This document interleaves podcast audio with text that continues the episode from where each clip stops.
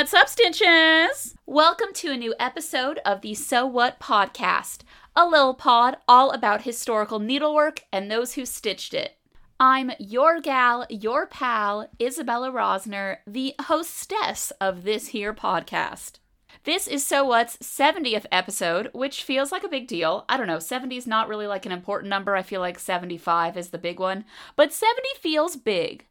So today's episode is an interview with Dr. Lynn Hulse about the early history of the Royal School of Needlework, also known as the RSN. This episode is a complement to two other Sew What episodes about the Royal School of Needlework, also, which those two episodes are an interview with Susan K. Williams, Chief Executive of the Royal School of Needlework, which was from season one, and an interview with Dennis Nothdruft, curator of the Fashion and Textile Museum, about the Royal School of Needlework exhibition at the museum back in May of this year. Whereas the episode with Susan focused on the RSN now, and the Dennis episode focused on an exhibition that covered the RSN's history, this episode with Lynn will be about the institution's early years in the 1870s. And I'm releasing this episode now in November of 2022 because this is the Royal School of Needlework's 150th anniversary month. Exciting! Before I tell you about who Dr. Lynn is and remind you about what the RSN is all about, I gotta chat social media. So, for images of what we discuss in this episode, you can visit the Sew What social media pages by searching Sew What Podcast, S E W W H A T Podcast, on Twitter, Instagram, and Facebook. You can also see images as well as links to past episodes and all of those past episodes as images and sources on our website, which is sewwhatpodcast.com. Woo! Right. First things first, we gotta get down to business. Who is Dr. Lynn Hulse, the lovely interviewee of this episode? I'm going to tell you. Lynn is a textile historian, collector, and writer who has focused on embroidered textiles since 2004. She is a fellow of the Society of Antiquaries of London and the Royal Historical Society, and was formerly the archivist of the Royal School of Needlework and a visiting research fellow at the Victoria and Albert Museum. She has published widely on historic needlework and is the editor of The Needle's Excellency, English Raised Embroidery from 2018, and May Morris Art and Life from 2017. Lynn is the co founder and manager of Ornamental Embroidery, which specializes in the teaching and designing of historic needlework and runs workshops in museums, art galleries, and historic houses across the UK. Students are introduced to the history of embroidered textiles through lectures and the study of original examples, and are trained in a variety of stitch techniques, including canvas, crewel, goldwork, silk shading, blackwork, whitework, raised work, and applique. You can learn so many things. My voice got raspy when I was saying that list. That's wild. Lynn has staged two exhibitions of ornamental embroidery students' work in Oxford, which was the 2017 The Needle's Excellency English Raised Embroidery, which was at the Ashmolean Museum, and the winter 2021 22 exhibition The Needle's Art Contemporary Hand Embroidery inspired by an early Tudor pattern book at the Bodleian Library. She is currently researching the development of art embroidery in the second half of the 19th century. Her book on the early history of the Royal School of Art Needlework, or as we know it, the Royal School of Needlework, will be published next year, which is so exciting. So clearly, she's the perfect person to discuss the early history of the RSN with today. Now, for some context, the Royal School of Needlework is a hand embroidery school based in Hampton Court Palace in London. So it is literally in a palace castle thing. It's wild, it's lit, we love to see it. It's considered the world's leading institution for teaching hand embroidery. We have the RSN to thank for a lot of the embroidery to have come out of the UK and even other countries in the last 100 years. One example is Erica Wilson, who I recently did a two part episode about. She was educated at the RSN and then moved to the US, where she was a major influence on domestic stitching in the second half of the 20th century. Nowadays, the RSN has a number of classes, including degree courses, and runs a studio where embroidery is produced. I think I can say that no single institution has had as much influence on embroidery stitched in Europe and North America in the last century and a half than the Royal School of Needlework. So it's only right that Sew What has multiple episodes about it. Lynn and I talk about a few things I think you'll need some background information about. Lynn mentions the Mallet and Feller collections when discussing the Ashmolean Museum. Much of the Ashmolean Museum's collection of early modern embroidery came from the collections of Francis Mallet and Michael and Elizabeth Feller. Lynn and I also discussed the South Kensington Museum, which was the original name of what is now the Victoria and Albert Museum. And finally, Lynn mentions Candace Wheeler at the end of the episode. And Candace Wheeler was a major American interior designer and textile designer in the last decades of the 19th century and first decades of the 20th. Okay, that's a lot of information. Just one quick note before we start the interview. We had a few sound issues throughout the interview, so you'll hear the sound quality change slightly. I don't think it's distracting, and I don't think you will either. Let's get into the interview. Lynn, thank you so much for being here today. I feel like I've known you for forever. That's not true at all. I actually can't even remember how long I've known you for because of the pandemic, but I've always deeply respected and have been inspired by your work. So thanks for being here. Oh, well, thank you so much for asking me. Yes, I was just trying to think of how many years it is we do know each other. I think actually we met in the V&A in right. um, Cloth Workers because you were looking at some 17th century embroideries. And I said, Are you Isabella Rosner by any chance that wrote about the casket and black and that was how it started. Yeah. oh, wow. Yes, that is so right. Like late 2019, little did we know what would happen right after that. But I'm really glad we got to meet in real life.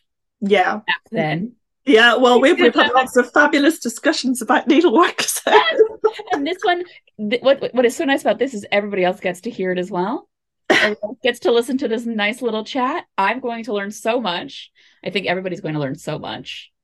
How did you come to research historical needlework, specifically needlework from the arts and crafts movement and from the early modern period? Because those are two very different areas, but I feel like you have dug deep into both. Um, well, I think it's really a case of serendipity because, as you know, I mean, we've discussed this before.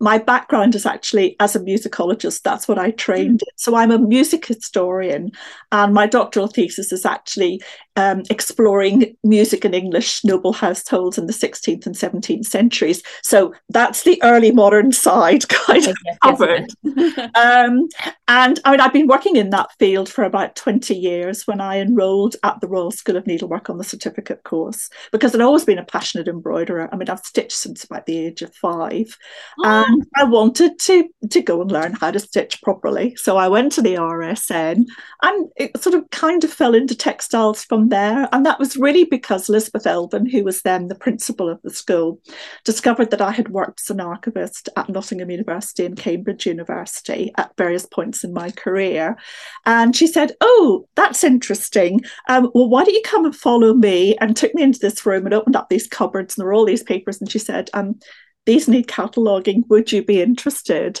And so i got hooked at that point and asked the fatal question of to, um, oh, this institution's got a fascinating history, hasn't it? And there we took off from there.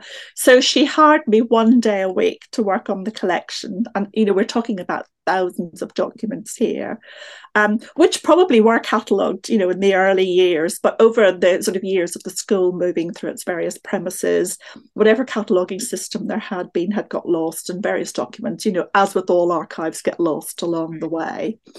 Um, so I worked one day a week on the collections for about six years. And alongside that, I was co curating exhibitions with my colleague Eva Hansen, who was in charge of the textile collection. So that was really where the career in textile started. So I suppose it's bringing together my two passions. I love um, that. Yeah, and then when I left the RSN, that would have been in 2010, um, I set up ornamental embroidery with one of my colleagues who had trained at the RSN. That was Nikki Jarvis, um, who's a designer and embroiderer. And we launched ornamental embroidery because we were both interested in teaching historic needlework and really bringing together our sort of two areas of expertise me as the sort of historian scholar and collector, and she as the designer maker. So it was bringing mm-hmm. the two sides together.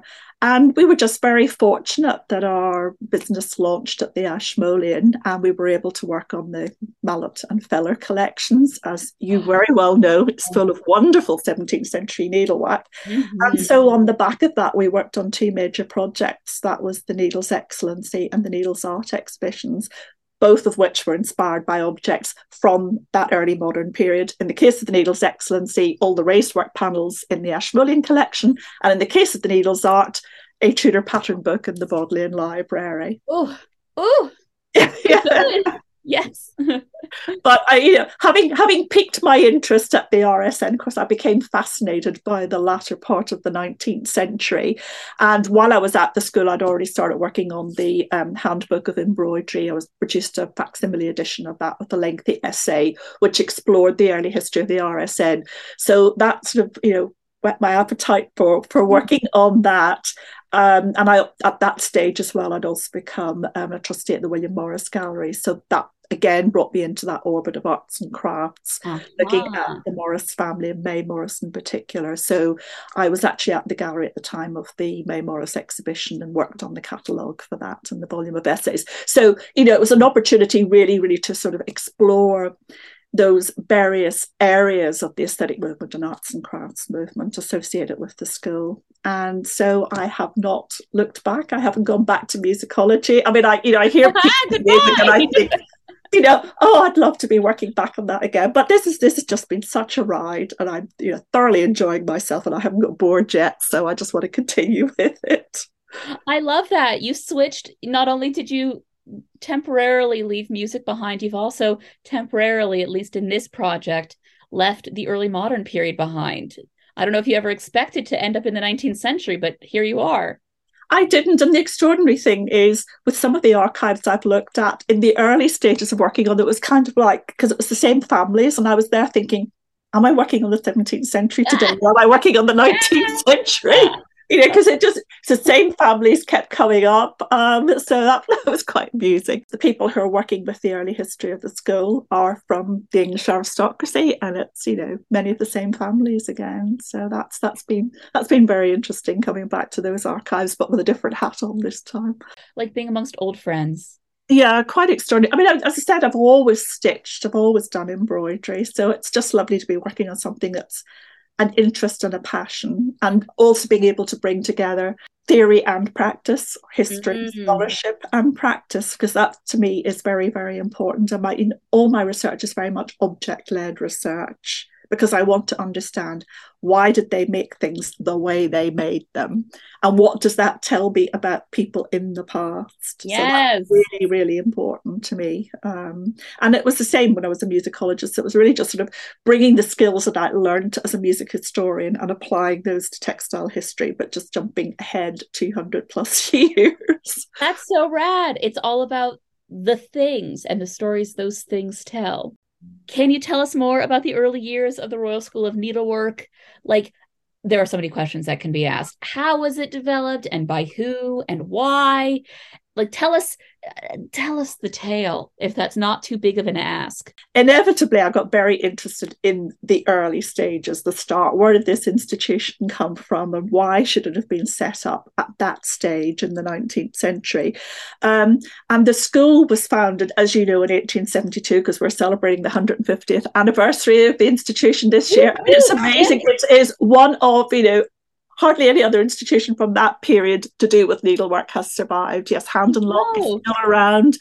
Morris and Co. Well, you know, obviously the firm, as we know, was closed in, um, in, in the course of the 20th century. But you know, the RSN is still here, still going strong, 150 years later, which is fantastic. And you know, it's a testament to the people who have been involved with the institution. Um, but it was founded by a woman called Lady Victoria Welby, and um, she's primarily known today as a pioneer of semiotics.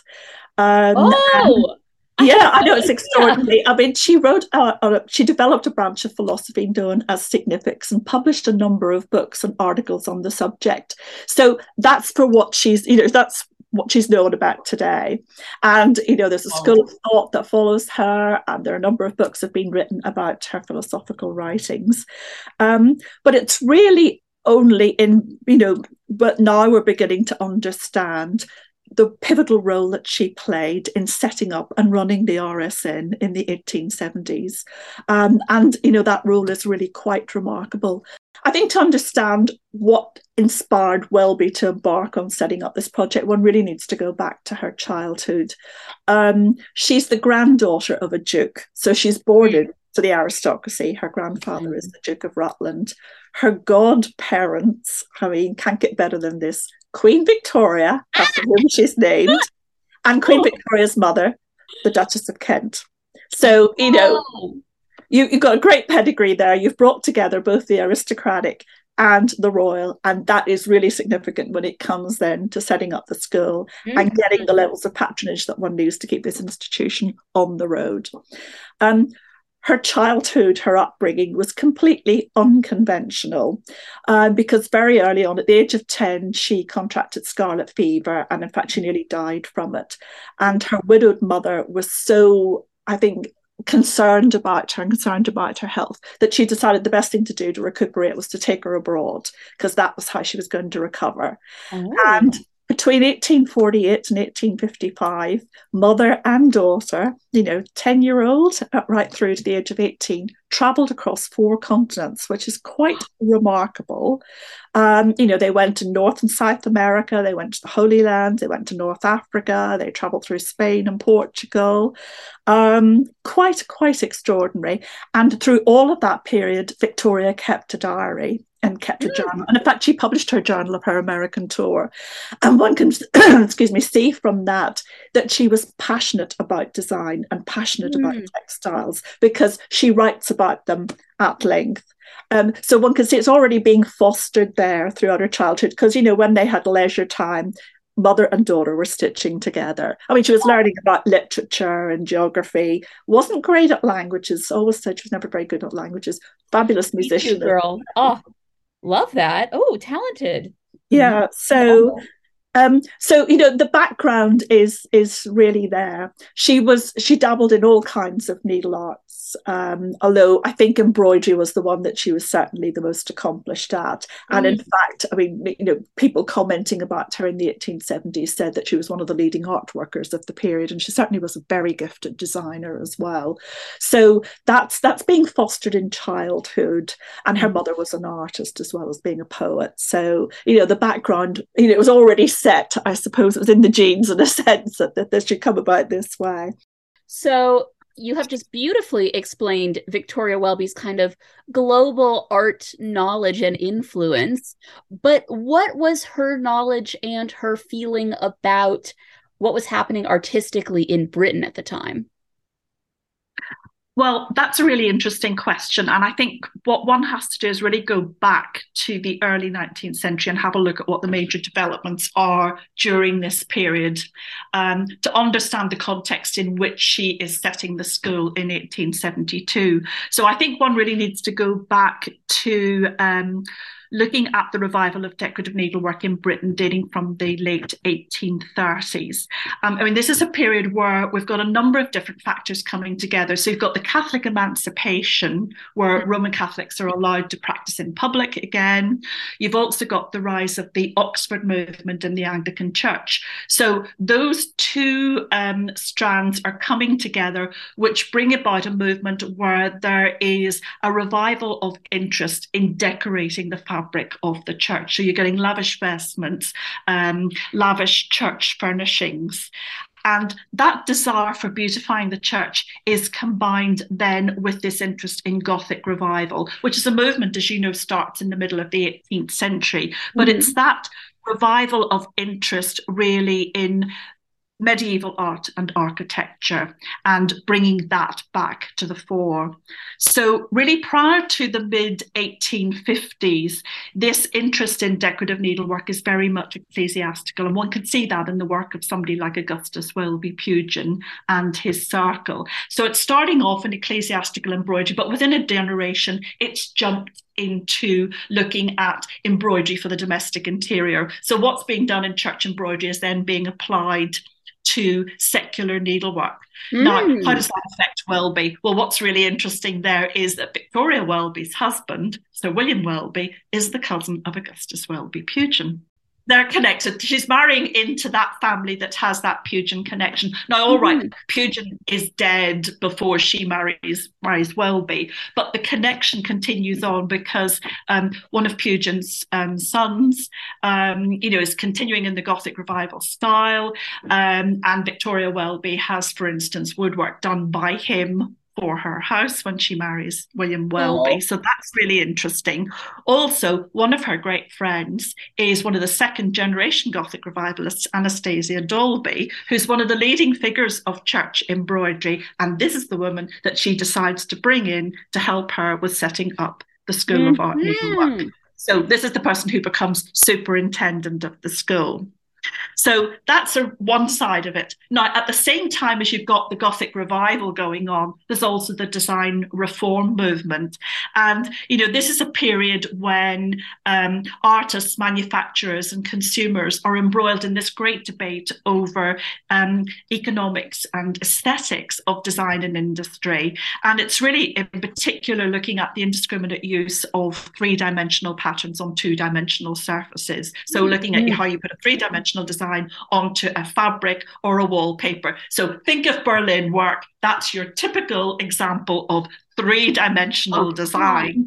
And that's what, you know, these new artists are trying to get away from that. So there's a whole um, reformation in a sense. There's a new design vocabulary that's being compiled. And you can see that it's enshrined in Owen Jones's work, you know, The Grammar of Ornament, which is published in 1856. Now, again, that connects with Victoria Welby. She knows about Owen Jones' work. She'd been to the Great Exhibition in 1851, so she'd seen Owen Jones' interior at the Great Exhibition. Um, she's interested in what he has to write. She owns copies of his books. So that again is informing her um, in what she is doing. So she has all those strands are coming together, which you can see then bringing together design reform and Gothic revival. It's those that lead to the developments that eventually then becomes this revival of interest in decorative needlework or what we would know um, as art embroidery. Aha! Thank you. Brilliant explanation. When does this all get going? When does Victoria Welby actually begin the School of Art Embroidery? I mean, the school officially, as you know, we're celebrating the opening on the 5th of November because that's mm. the earliest date that there is in the school records. That's when the admissions register commences. So that's the sort of official date for the opening. Um, but she had started thinking about school a few months prior to that, and she set it up in her drawing room in her own home with four embroiderers just to see whether you know she was experimenting to see whether there was actually something that could be made out of this. And they were experimenting using medieval style designs to see whether it could be made into a commercial venture.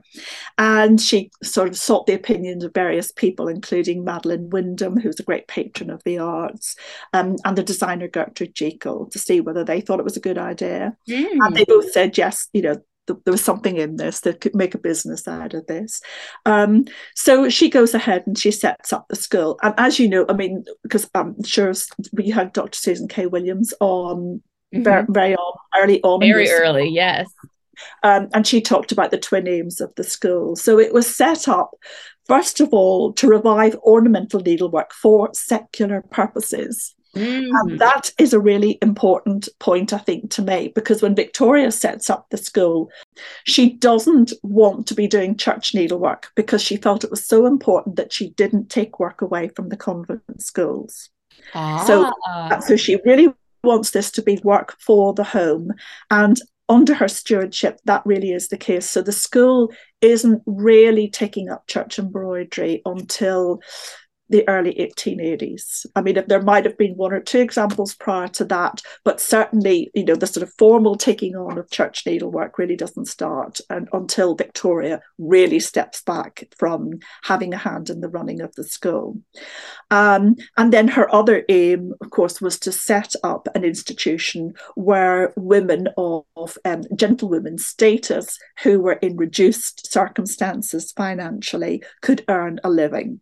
But she's very very much at pains at pointing out this is not a charity. So, although it might seem philanthropic mm. in what she's doing, she didn't want it to be seen that this was just a charitable institution. It wasn't that. It had to make enough money from the sale of the embroideries that it produced to cover the wages of the workers, the wages of the staff um, who are in charge, like the workroom mistress, the head of the design studio, the superintendent. Um, it had to pay for the premises and all its overheads and pay mm. For materials and any profits that there were could be ploughed back into the school. Not that there really was much in the way of profits, but it's not a commercial organisation like Morris and Co. But it's not a charity either. So it kind of falls between the two. Ah, very interesting, and somehow makes a lot of sense to me that this was founded right when it was founded because it just kind of matches the environment that I know of in terms of what needlework was being produced. Like you have all of these charity schools which are very much charities yeah. as a and and used as a way to teach poor orphan girls or you know poor non-orphan girls how to stitch and basically use a sampler as a CV for future employment. But at the same time, tell me if I'm wrong here. People, you know, Berlin woolwork had been the thing for quite a while at this point and i can imagine that there was also like a bit of frustration what three decades in to berlin woolwork being yeah. the all end all of domestic stitching that you wanted to you know not only is there this increased interest in quote unquote christian or non-christian i guess uh charitable organizations and kind of institutions but also this kind of desperate need to bring back some skills that were lost in the decades following the popularity of Berlin Woolwork. Absolutely. I mean, one of the reasons that Victoria is setting up the school is to get away from cheap manufactured textiles. Mm. So she mm. wants to get back to the handmade. And that's very much, as you know, the ethos behind the arts and crafts movement, getting back to handmade, the individual at work, and, you know, one piece not being exactly the same as another, and so on. Um, but it's also this moving away from the fashionable Berlin work, which was really killing skill um, totally. in terms of needlework.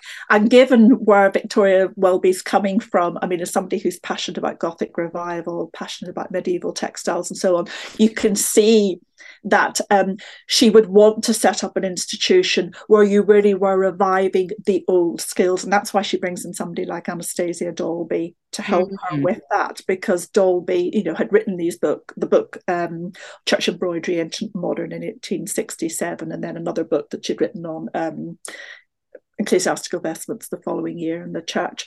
And, and was somebody who had had her own school and had also set up her own um, exhibition space and was restoring medieval vestments. So she has that experience that she's bringing to the table um, and Victoria Welby is making use of that. I mean, that said, Victoria Welby very much has her hands on the tiller all the way throughout. So mm. even though she's bringing on um, Anastasia Dolby as the superintendent of the school, Victoria Welby is the honorary manager. So all the decision making process is Victoria Welby. It's not Anastasia Dolby. Dolby's in charge of the kind of day to day running, you know, making sure the students are being taught, um, that the materials are coming in, that the work is progressing. But Victoria Welby, you know, if she's not on the spot, if she's back home in Lincolnshire, which is where her husband's estate is. Um, you know, she's being written to and she's writing back to school on a daily basis, checking on what the pupils are learning in their you know nine five hour lessons that they have before they qualify as a worker at the school.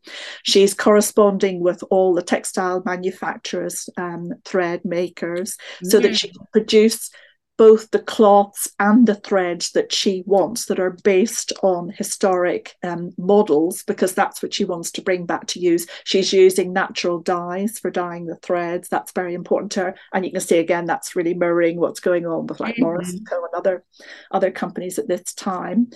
Um, she's also she's the person who's dealing with the clients because most of the clients are from her social class. Um, So these are the people she's corresponding with. She's also corresponding with the designers She's dictating what should be in the timetable for teaching.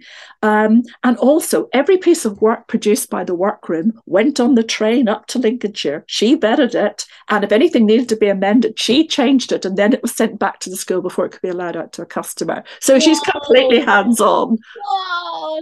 Okay, yeah. wow, she's doing it all. I have so many questions. So you say that students had to do nine hour, nine five hour courses. Yeah. Um, my first question within this is what were the courses in? And my second question is so every single person who took these courses were they were then employed by the Royal School, or did they also go out into the world and do stitching elsewhere? Okay, so I think um, as far as the curriculum of the pupils is concerned, um, during those nine five hour lessons, they're taught a number of different techniques. Um, they're taught to work samplers in crewel work, silk work, and applique, using mm. many of the stitches that are actually found in the school's handbook of embroidery, which is published in 1880.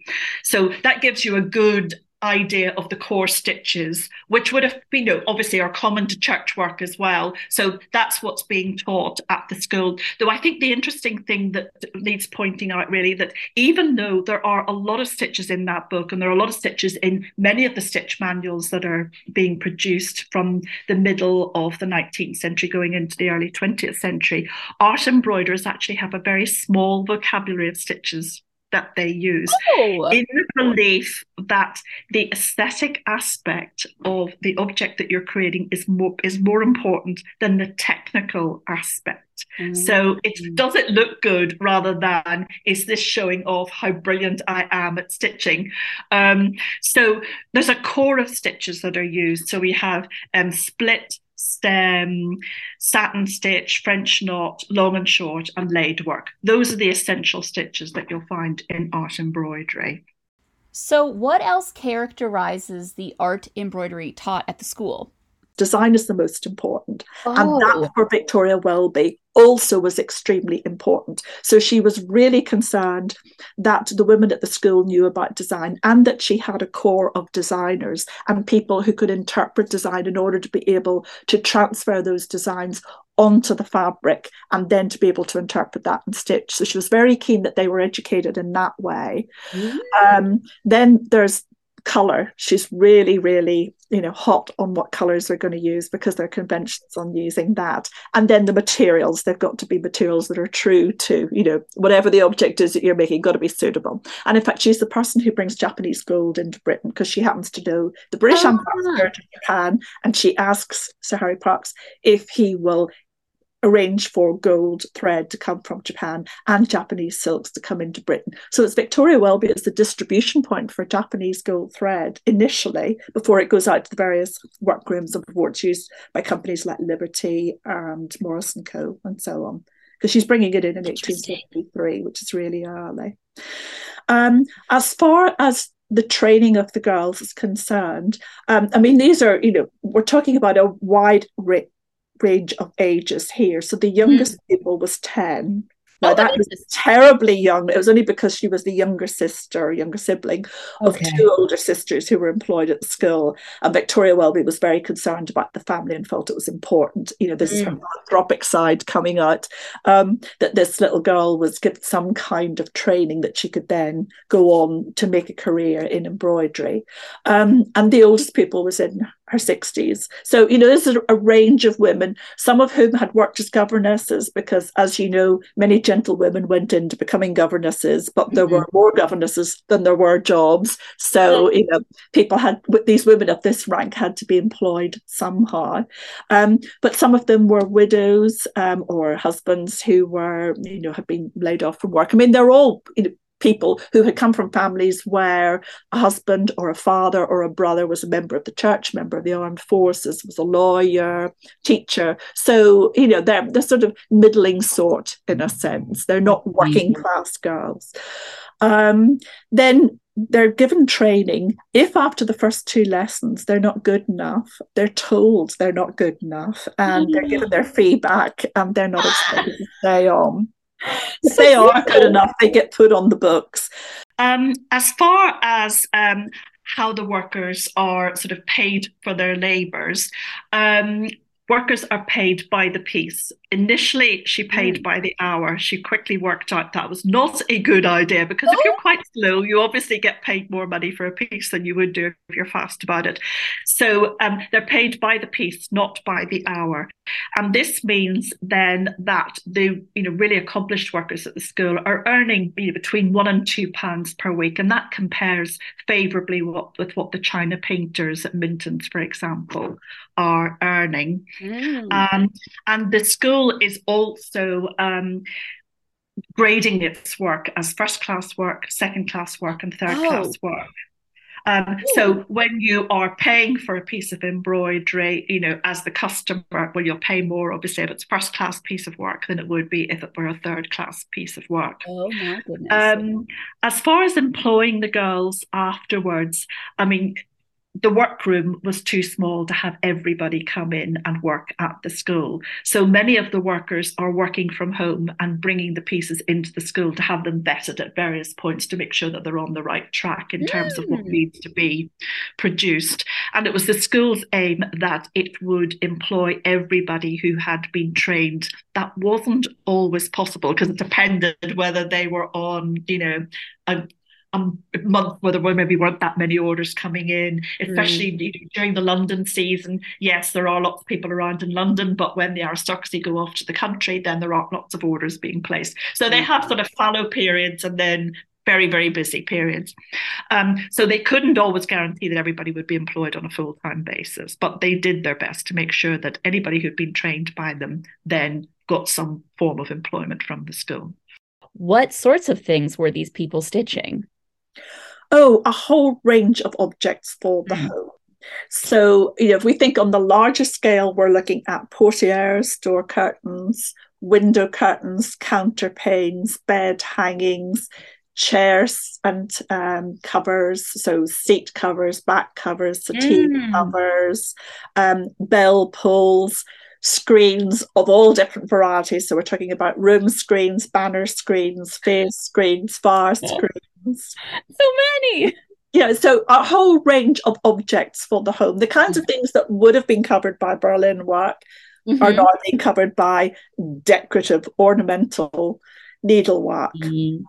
Um, but they were also embroidering clothing as well. So there are a lot of court dresses, for example, that they're doing from oh. quite early on. And Victoria Welby herself was having jackets and um, you know skirts embroidered by the school. Um, but they did a lot of court dresses, so you know, and, and capes and mm. things like that. So they're making clothes for um, Queen Victoria and Queen Victoria's daughters, like Princess Louise, Princess Helena, and both of whom were involved with the school. Okay, then that leads on to my next question very well, which is the what is the royal connection? We call it the Royal School of Needlework. How did that happen? Well, when the school was set up, it was called the School of Art arch needlework. Mm. So that was what Victoria had decided its name should be. And when she set it up, she set it up with a group of women who were interested in the institution, and they're quite significant figures. So this is before Princess Helena formally joins the institution, although she had already expressed an interest in it.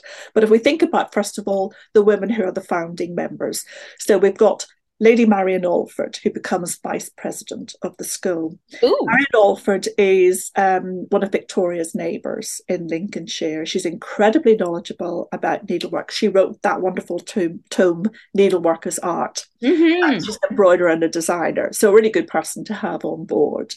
Um, Madeline Wyndham, who is a patron of the Holland Park Art Circle, who mm-hmm. is, you know, friends with lots of the designers who eventually would come to work for the school, people like um, William Morris, Walter Crane, Edward Burne Jones, um, G.F. Bodley, Fred Leighton. So that's very mm-hmm. much her circle, and she's bringing mm-hmm. that side into the school.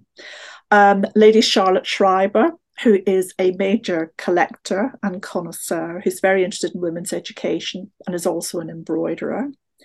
Um, the Marchioness of Waterford, Louisa Waterford, who's actually um, Victoria Welby's cousin, who's a pre Raphaelite artist and who's ah. her own work. Mm-hmm. Um, Dorothy Nevill, um, who is Lady Dorothy Nevill, who is also a collector, but um, was on very friendly terms with the South Kensington Museum, and that is key for the school because the school is very much associated with the museum and with the National Art Training School, which was you know sort of set up. Um, well, goes back to the late 1830s, really as part of the design reform movement. So really looking at the education of designers, um, but it becomes um, under um, the control of Henry Cole, who is the director of the South Kensington Museum. He also runs the National Art Training School. So that becomes a hub for the school, and we can talk about that in a bit. And yeah. then Gertrude Jekyll, who, you know, everybody remembers today as a garden designer, but she actually started off her career as an embroidery designer and was designing for all sorts of well known figures um, in the early 1870s, right through to the early 1880s. What a crew! What a what crew, a crew of fancy, accomplished ladies. Yeah, so these are the women who are kind of in the background advising her, though, you know, well, Victoria Welby is completely running the institution, which she mm. does pretty well single handedly for the first couple of years with the input um, of the council, which is set up um, in the spring of 1873. So, Princess Helena, who's the third daughter of Queen Victoria, had grown up um, obviously at court at a time when Victoria Welby is around, because when Victoria Welby's mother dies under absolutely dreadful circumstances in the Holy Land, um, Victoria at that stage becomes an orphan and she's passed around various members of the family. But then, when she reaches her majority at the age of 21, she's taken into the Duchess of Kent's household. Um, so she's living with her godmother. And so she's in the company of Princess Helena, Princess Louise, Princess Alice. Um, and she's very much treated like another granddaughter, in effect. Wow. Um, so she has this royal connection with them. She becomes a maid of honour to Queen Victoria. And Queen Victoria was very sorry to lose her in 1863 when she married. Um, mm-hmm. But, you know, the Queen realised at that stage she'd had such a disrupted childhood and you know sort of into her adult life that actually having that stability of marriage was probably a very good thing for Victoria Welby and certainly I mean her husband provided that environment for which she could experiment with, you know, first of all with the school and then with her philosophical connections. Um, so Helena had expressed an interest, Princess Helena, in the school, and she formally becomes president of it in the spring of 1873. And it's at that point that the council is established. And so you have this formal body that is helping Victoria Welby to make decisions. Mm. Um, and it's at some point then um, the decision is made. It's actually sort of t- through the course of 1874 and early 1875, um, a decision is made to have a royal patron, and Queen Victoria is asked if she would be the royal patron, which she duly consents to do. And she becomes royal patron when the school moves to its third premises, because the school has moved six times in its history. Oh my god A lot in the early stages, because, you know, oh. as I said, when it started off, it's one one room over mm-hmm. a hobbit's shop in Sloane Street. It then moves within a few months, taking over a whole house in Sloane Street oh. because it's expanding at quite a rate. Um, and then by the summer of 1875, it's moved into what's called the Belgian Annex of the 1862 buildings from the 1862 exhibition on Exhibition Road. And it is that point oh. that Queen Victoria formally becomes patron of the institution. But then in 1877, um, the Princess and Prince of Wales also become patrons of the school. So it has that royal connection, which of course has continued through to today. So it's called the Royal School of Art Needlework from 1875 onwards. And then it drops art from its title in 1922 when the Association of Art and Needlework was no longer seen as being you know, it was kind of old fashioned at that stage. And we'd moved right. on from art furniture, art pottery, art glass, and whatever. So it drops the art from its title and it just becomes Royal School Needlework or RSN as we all know it. So Victoria Welby, clearly the mover and groover, the leader, the head of the posse at the very beginning of the RSN. So how long was she there for and what sort of lasting impact did she have both during her time there and after once she moved on to I don't know what. Well, um, she contributes in a number of ways to the institution. I think one could say that the dates which she's formally associated with the school in a really stewardship what driving way is really 1872 to 1877 and oh, then kind sure. of steps back in 1877 so that's when she's moving away from her really sort of deep involvement with needlework to moving to her um, interest in linguistics and philosophy. And it's from that point on that's very much her focus. Um, but she remained on the council. So when she started at the school, she's the honor, honorary manager. That's her position at the school. And it mm. would not have been established if it hadn't been for her money and her husband's money because they Get put it. money yes. into to start it off.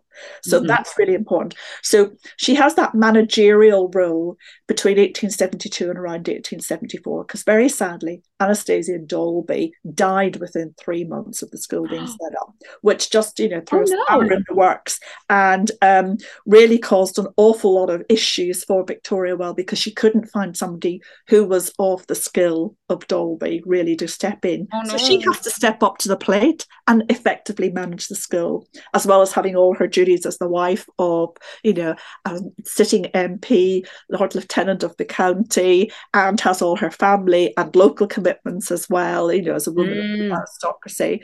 Um, so she's having to deal with that. Um, but I think you can see, you know, that there she is in charge of an institution that starts as, you know, something going on in the drawing room of her house, to by 1880, when the school is producing the Handbook of Embroidery, it has become the headquarters of decorative stitchery in Great Britain. I mean, what an amazing wow. achievement um, totally. for her to have produced that sort of institution in such a short space of time. Um, I think if I were to say, well, what are her major contributions to the school? Well, for the setting up of it in the first place, the fact that it's actually survived all this yeah. was really quite a testament to her. The fact that it expanded under her managership. You know, when mm-hmm. she started, she had 28 girls working for her in the first few months you know, by the time you get to 1875, there are over 100 women on the books. It's moved into the Belgian Annex. it's opposite the South Kensington Museum. So it's right in the heart of the, you know, science and um, arts museums, that whole museums and colleges area in South Kensington, which is really important. Um, she's overseeing the artistic direction of the school. So it's not only a contemporary school of needlework, and she's involving women designers in this as well, which I think is really important and is something that doesn't get, kind of gets glossed over. So mm. she's bringing women designers in, as well as, of course, all the important male figures that one associates with the school. Um, but there's also the historic side. So they're recreating um, historic needlework. And if you think of crewel embroidery in the Jacobean style, it's the RSN that brings that back mm. into fashion. And that's Victoria Welby who's in charge of that. She also starts their program of, well, initially it's restoration, it's not conservation. Um, so they're doing things that we probably wouldn't think were appropriate today, like oh. adding bits of embroidery from the 17th century, which they, you know, anyway, but we'll not go into mm-hmm. too much detail about that. Mm-hmm. Um, also, she is there when major exhibitions are taking place at the school. Mm. And in fact, the 1873 exhibition of decorative art needlework, which is so important, um, that's her brainchild. And oh. that's what she introduces. She's also on the subcommittee for deciding on which pieces go to the Philadelphia Centennial. Oh, wow, uh, yeah, in 1876. Okay. In 1876. And also, I mean, the school's first sort of major exhibitions, the International Exhibition in London in 1874, Victoria Welby is very much in charge of that exhibition, and several of her pieces were on display in wow. that exhibition. And they were very much lauded by the press, those pieces. Um, also, you know, she's setting up as not only professional embroiderers who are being taught. I mean, I hate using the word professional and amateur because, you know, what yeah. is the distinction between the two? One's paying, one isn't, because there's so many brilliant amateur embroiderers whose quality of work is just incredible. and Victoria Welby would come into that category as well. But, you know, she setting up classes for amateur embroiderers. They've introduced prepared kits at that stage so that you could buy kits. as well.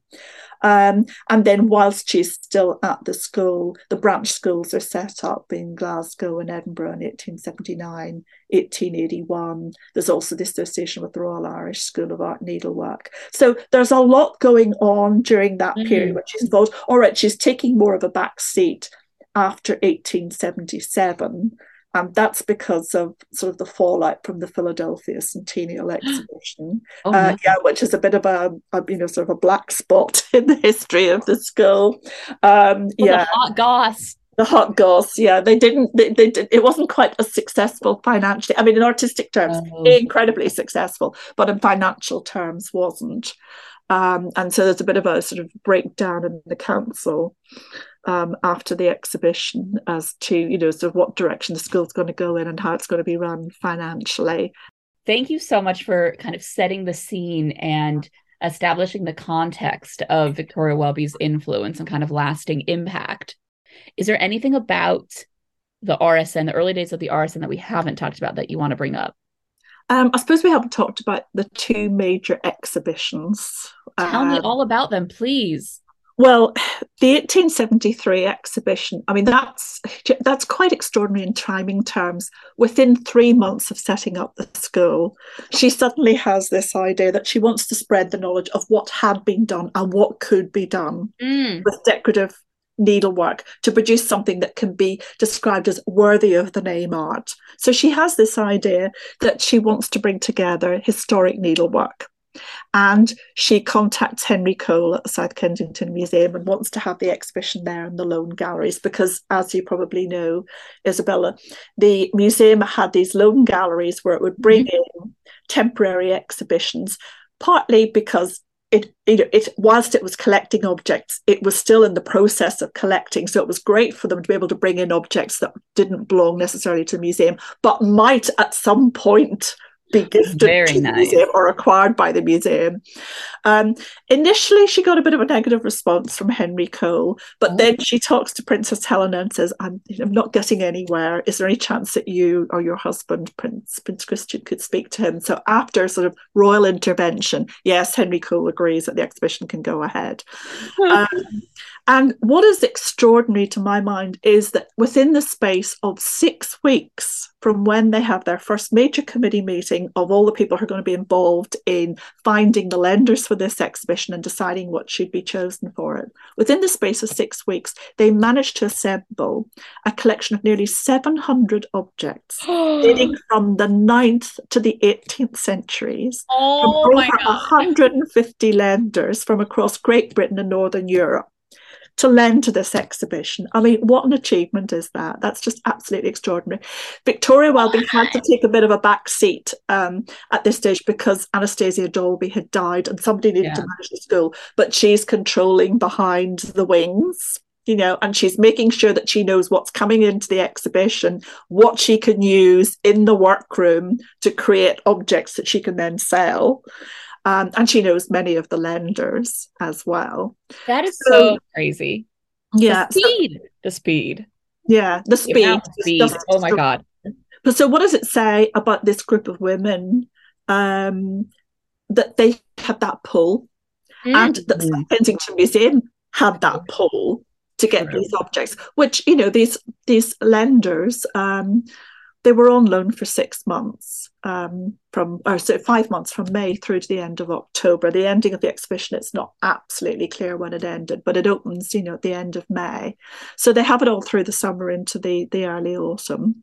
Um, so that's that's a major exhibition, and it you know it affects so much what the school then decides to do, both in terms of its historic um, objects and the rest side the restoration side.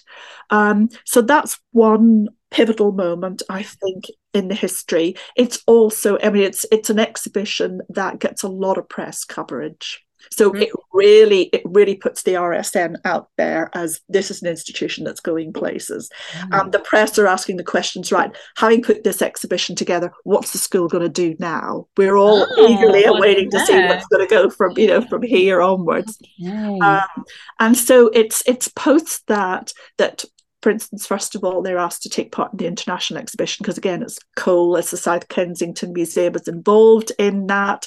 So you know, um, Alan Summerly Cole, who helps with the 1873 exhibition, asks Victoria Welby to contribute in 1874, which she does. But it's on the back of that then that there are lots of changes coming about as to who's going to advise them in terms of design.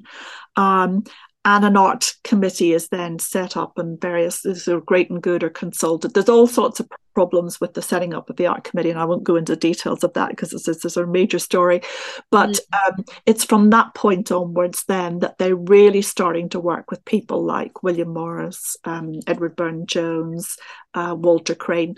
I mean you know victoria welby had wanted to work with morris right from the start um, and in fact, the agent that she worked with, who helped her to set up the school, you know, dealt with all the practical aspects of finding the room, getting the furniture, and so on. He was an art furniture maker, and he in fact provided the depot from where the objects were sold initially, because there wasn't room in the workroom to sell objects as well. um, so, yeah, so um, yeah, so you know, she had really from the start had thought about working with Morris. I think she was hoping that the school might be out workers for Morris and Co. or Morris, Morris Marshall Faulkner and Co. Of course, as it was at that stage. That didn't come about, but by 1875, I think the school was well enough established.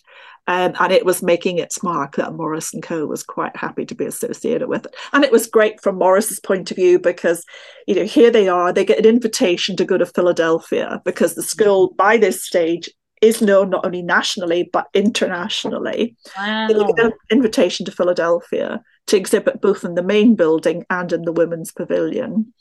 And um, Morris is happy to go along with this because of course, sure. you know, it's all at the expense of the school. He can send you know some objects out, and it's it's good for his company.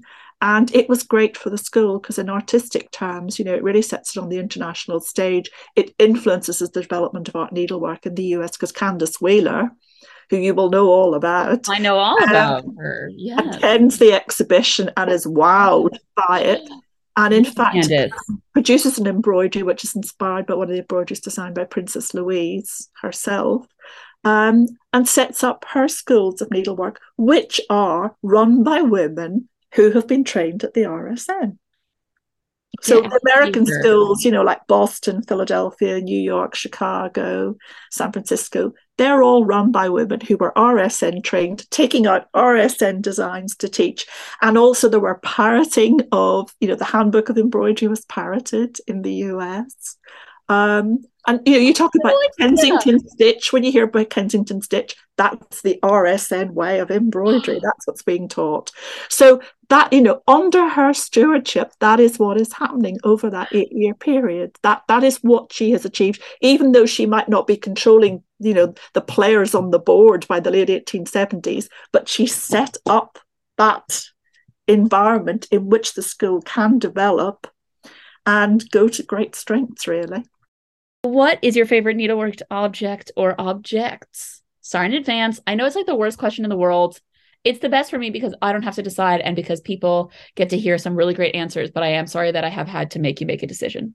Oh gosh, well that's a really difficult question, Isabella, because I have such eclectic taste in needlework. Yes. You know, I could have chosen something from you know early medieval period right up to oh, at some point in the 20th century, you know, oh, just such an extraordinary number of no. pieces. You know, all right, I'll, I'll choose a couple. Okay. Um, which going back to your first question about, you know, my passion for early modern and passion for arts and crafts or, you know, later 19th century.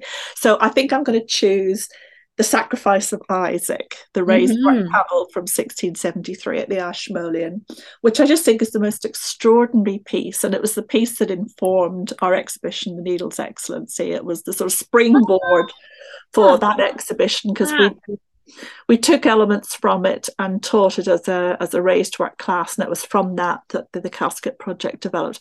And I just think it's an extraordinary piece because just the sheer skill of the embroiderer, but mm. also it's the elements that you don't see, like the hand of Abraham behind Isaac, the, the wooden hand that you don't see yeah. that is there, and then the beaks and the birds as well, which are just the beaks, which are just extraordinary, which are actually real linnets. I mean, that just was my jaw dropped when Mary Brooks told me, yeah, they're actually real birds. Yeah, we should just say the like, formation for Sew What listeners um yes this piece of needlework 1673 includes in it two birds with flappy wings you'll see it on the social media pages but the the beaks of the birds are real that's absurd like um, I mean, it's amazing, but you're that just you are not getting that anywhere at any point. So this is really a stupendous and very unique thing. Yeah, it is, and I just love the, you know so the four flowers that you get in each corner because it's mm. really sort of that. It kind of brings you back to the cabinet of curiosities, you know, and that whole idea of collecting single objects. Totally, well, it's a sort of you know female equivalent of that male idea of the the curious. Mm. Um, and just just the sheer vibrancy of the whole thing. I mean, raised work is one of those. I think it's a Marmite technique. You either like it or loathe it. Yeah. And there are many late 19th century embroiderers like May Morris, for instance, who absolutely loathed it and couldn't understand why anybody would spend all this time creating these needle lace um, slips that you're adding to the embroidery. But I just I just love the chaos and I love the fact that it's portion as well. um, yeah, it's it's just the most extraordinary period. And it's I think I suppose from a historic point of view as well, where it sits in terms of British history, in terms of the English Civil War, and because that's all a passion going back to a previous life, a previous career. So it, it has all that, you know, element to it as well, which I'm really interested in. Um, as far as the 19th century goes, mm. oh, well, so many pieces of arts and crafts or aesthetic movement that I could choose. Um, but I think I'd have to say probably my top piece is Walter Crane's Vain Jackdaw four panel screen. Ooh. which he created for the Philadelphia Centennial. It's when he first gets employed by the Royal School, and in fact, he becomes, you know, one of the major designers of the school right through to the early 1900s. It's, um, you know, it's the story of the vain jackdaw who likes plucks a couple of peacock feathers and puts them in his tail oh. because he wants to be something special. Mm-hmm. Um, and the screen, it's just an amazing tour to force because it's it's very much aesthetic movement in that it's got that um, you know it's not symmetrical so it fits that criteria. It's got the flowers that you'd expect to find in the 1870s you know it's got lilies. It's got the japanese elements to it so it's got this mon design all around the edge and it's got carp in the water at the bottom. The peacock feathers of course which one associates with aestheticism. And it's just exquisitely stitched in mm. that the school um, introduced this technique where when they stitched in wool they did highlights in silk. So the eyes on the peacock feathers are highlighted in silk and they just pop out at you. Whoa. And it's absolutely amazing. It's just such an extraordinary design. And it was one of Walter Crane's most popular designs. I mean, it was sold right through to the early 1900s. And in fact, the Duke of Westminster owned four Vain Jackdaw screens because he loved the design. So, yeah. What do you think the role of needlework is in today's world? The oh classic oh Sew What question? Know what question indeed. Um, I think I, I, I'd answer that in a number of different ways, actually, Isabel. I've been thinking quite a bit about this since you sort of framed the question um, and sent it to me. And well, I think first of all, there's very much there's the revival of interest in making mm-hmm. and the buying of handmade objects isn't there? And i think i mean there's no doubt that the covid pandemic has contributed greatly to that. I mean one only needs to look at social media pages. Oh my goodness how much embroidery is on instagram now and for sale through etsy and so on. So i think that being at home having a bit more time um, and maybe I think it's linked to the cathartic experience of Stitch as well, which I think is so important. I mean, it was one of the reasons, for instance, it took me to the Royal School in 2003. I wanted something that was a bit of relaxation from doing academic research. Huh, mm-hmm. Who would have thought within eight weeks I'd just be doing a different type of academic research? That wasn't the intention. um, but uh, yeah, so I think there's that cathartic aspect to it. Mm. Um, and you know, you're an embroiderer, you know what it's like. I mean, I know if I've got a difficult thing that I've got to write, if I pick up a piece of embroidery, I just don't think. I'm just there yeah, yeah. the moment stitching. It's just that it takes you away. I mean, I, I, always sort of think along the lines of what Lady Julia Carew, who was taught, um, one of the amateur embroiderers taught at the RSN, and she actually, I mean, just just to quote what she said, she said that she saw needlework as a panacea for the bustle and fatigue of everyday life. Mm. And applying her needle was a cathartic experience which soothed the mind, dulled mental anxieties, absorbed the worries of day of the day, and brought a good healthy sleep at night. And I like to think of that as being you know one of the important factors of of needlework. But i think there are a couple of other things that i would add. I think mm. you know hmm. today one sort of thinks about protest and conflict as well. And having you know i mean obviously you can tell from my accent i come from northern ireland originally. And i was thinking of this in the lines of you know the conflict textiles project yes. initiative um, that was set up with Roberta Bacic and um, the Derry City Council Heritage, where they are creating textiles that help to come to terms with trauma um, mm-hmm. looking back to the troubles in Northern Ireland. And I think that's a very interesting area. And one can see that. And I know you've already sort of showcased that in earlier episodes of the Sew What podcast, you know, this idea of the arpileras, for instance, in Chile, and you know, various other textiles associated with with conflict and strife. And I think that's a really important outlet. Again, it comes back to that sort of cathartic side somehow, mm. coming to terms. Um, and then I suppose as an historian, well, I have to come back to the object led research as well, because for me, as a teacher and as somebody who's interpreting the past, actually doing the stitching is a way to come to terms with that. So I can understand how the work was created. It helps me to understand the sort of social, the cultural, even the economic, religious, as it might be in certain contexts, mm-hmm. reasons for what made people tick. Yeah, you're doing field research. That's how I always think about it. Yeah, it's it's an archaeological approach, isn't it? Um, yeah. Ooh. Yeah, and I feel that that's really important, the archaeology of it. I've always felt that. So, you know, I think really, really getting into, you know, you want to see, I want to see the back of the embroidery. I want to have a go at creating that stitch. Why is it done in that way? What can it tell me? You know, you know that yourself from the 17th century, you know, from looking at metal threads, how much metal thread we use so much more today when we're creating the stitches than would have been used in the 17th century, for instance. Mm-hmm. Why should that be? What does that tell us about the economics of a period? You know, so there are all sorts of questions that that come out of this the stitch experience that are so important. Finally, how can people learn more about your work and do you have anything you would like to promote? Okay, well, people can learn about ornamental embroidery through our website. So it's www.ornamentalembroidery.com. And also, we're on social media. So we're on Twitter occasionally at OE Stitch um, and also on Instagram and I suppose in terms of promoting, well, yes, it's the book, which is, you know, finally going to come out in 2023. It seems like forever Yay! I've been working on it. So it's I've finally got the sorted out the title for it as well. So it's Reviving the Art of Embroidery, Lady Victoria Welby and the founding of the Royal School of Needlework, 1872 to 1881. So congratulations. Yeah, it's on its way. Yay! Lynn, what a pleasure it has been. I have learned so much. So thank you. Thank you very much for having me. It's been a pleasure talking to you about our passions. Hello again. That was a hefty info filled episode, right? So good. Thank you to Lynn for sharing her knowledge with all of us. It's really interesting to learn about the origins of an institution which has influenced embroidery all over the world for 150 years. I'm going to keep my conclusion short here as this is already a really long episode.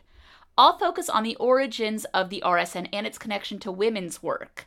The Royal School of Needlework was partially founded to give employment to genteel women who needed to make a living. There's a lot to dig into there, including the very obvious connection between the upper class and embroidery, a theme which does indeed come up a lot when one researches historical embroidery. But I'm going to focus more on the women's work part of this.